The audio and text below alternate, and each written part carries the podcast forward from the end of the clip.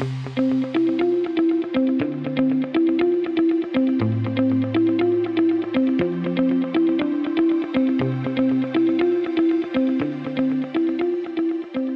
What is going on, everybody? Welcome into another edition of the Daily Energy Newsbeat stand up here on this gorgeous Thursday, September 14th, 2023. As always, I'm your humble correspondent, Michael Tanner, coming to you from an undisclosed location here in Dallas, Texas. Stu is out on assignment today, so I am rocking a solo show. Going to be a little bit smaller, really only have one story to cover, um, and then I'll dive into some of the finance related stuff and an M&A deal that actually just dropped about 20 minutes ago before I, or about an hour and 20 minutes ago before I recorded this. So um, I'll bring you some light thoughts on that. We also have the EIA coming out with a pretty large crude storage build, but I want to start with the story oil market report for September 2023 that's out by the IEA. The quote of the article, quote, beginning of the end of the fossil fuel era is approaching, says the IEA. Done, done, done. But as always, guys, before we dive into that, Check us out. World's greatest website, www.energynewsbeat.com, dashboard.energynewsbeat.com. You can email the show questions at energynewsbeat.com. Subscribe to us, Apple Podcast, Spotify. Hit us up at YouTube, um, at Energy Newsbeat. If I was a 16 year old YouTuber, I'd say smash that like button, but I'll refrain from doing that. And just, we appreciate everybody um, who sits there and subscribes to the show. That's, that's the best way to help us out. Let's go ahead and dive right in. We'll keep it quick today, guys. EIA this morning drops crude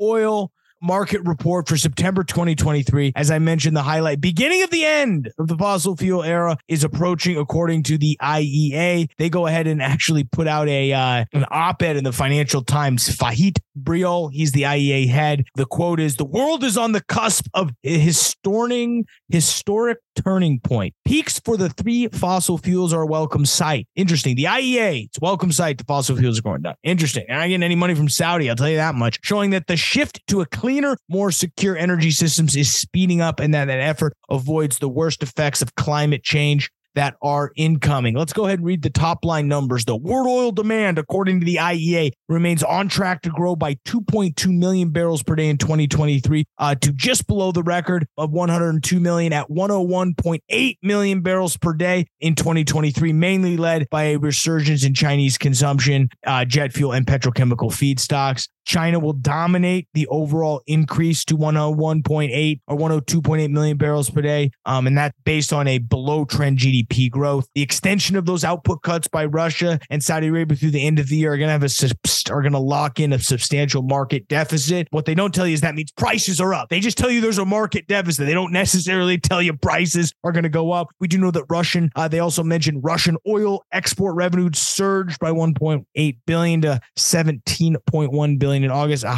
as higher prices have more than offset their lower shipments even though they did ease exports by 150 uh, thousand barrels per day to uh, 7.2 million barrels, um, which is again below their average. Shipments both to China and India slumped as well. Refining margins did hit eight month high as they did struggle again as refiners struggle to keep up with a lot of this demand. It's just really interesting though. Um, you know, this, you know, I think Fatih Birol, this IEA head, I, would recommend reading this article on Energy News. He mainly talks about the sooner than expected peak for fossil fuels was primarily driven by the speculative growth the spectacular growth of clean energy including solar panels and electric vehicles. I mean, what, what data is he looking at? This is just what I don't understand about the IEA. What data are they looking at? I, I don't know, because if you look around, it's like Oh, where's Waldo on these solar panels? Where's Waldo on this EV adoption that we're all talking about? We just talked about a few days ago. Secretary Granholm can't even figure out how to take an EV from four state four states away, and they have to, you know,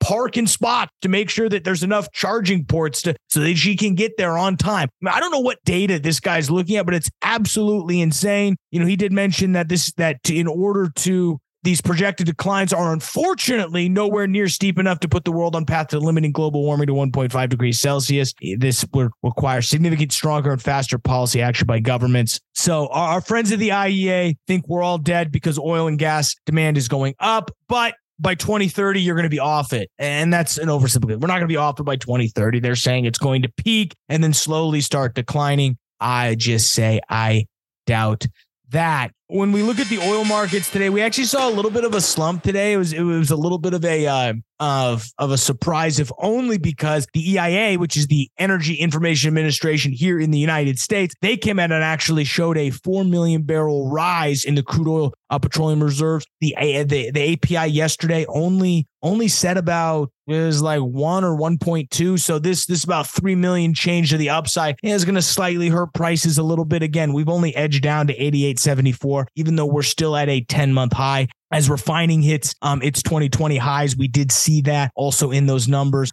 So all around, you know, okay for oil. We're a little choppy. I thought the only really interesting I saw from an oil side today, guys, Vital Energy. They come out and do three different agreements at the or three different M&A deals at the same time. Henry Energy, Tall City Property, and Maple Energy Holdings. Tall City and Henry, those are both Midland operators, private uh, family owned. Maple Energy is actually Riverstone. So a little liquidity event for the guys down there at Riverstone. They can uh, enjoy their uh, enjoy Bob's Steakhouse tonight. I'm sure they're eating well tonight. Um, they're set to close fourth quarter of 2023. To give you guys an idea, this is about 53,000 net, net acres in total. 44% of their uh, reserves are oil. So it's a little bit more of a gas weighted asset. Um, to give you guys an idea, um, full 2024 oil production is expected to be somewhere about 55,000 barrels of oil per day, um, which is pretty crazy. Add somewhere between 100 to 150 gross high value locations um, with an average break even price of $50. So cut that number by 90%. That's the actual number. You know, acquisition sits at a, at a nice 2.9 times next 12 months EBITDAX. So you can read the read the fine print on what that means. But 2.9 and again, we haven't quite seen the three. Who's going to pay three? We've seen two. We've seen about two and a half. We saw 2.9 with the Giddings uh, Giddings deal earlier. We see Vital come in at 2.9. Who's going to be the one that breaks over the three times next 12 months cash flow? You know, the, obviously, IR guy of the week, Vital Energy to significantly increase Permian Basin scale through accretive transactions. Again, our favorite word on the show, guys. But that's really all I've got. It was a little quiet of a day. We'll, we'll give you a break from, from the climate hypocrisy and we'll focus a little bit on some cool stuff going on oil and gas, guys. Appreciate appreciate everybody interacting with the show. As always, email us questions at energynewsbeat.com. Follow us, subscribe to our YouTube at Energy Newsbeat. But for Michael Tanner, guys, I'll let you get out of here. This is our last show. You'll see uh, uh, we have a pot Stu's podcast coming out tomorrow. You'll hear the weekly recap on Sunday or on Saturday, and then we'll see you Monday, folks. Have a great weekend.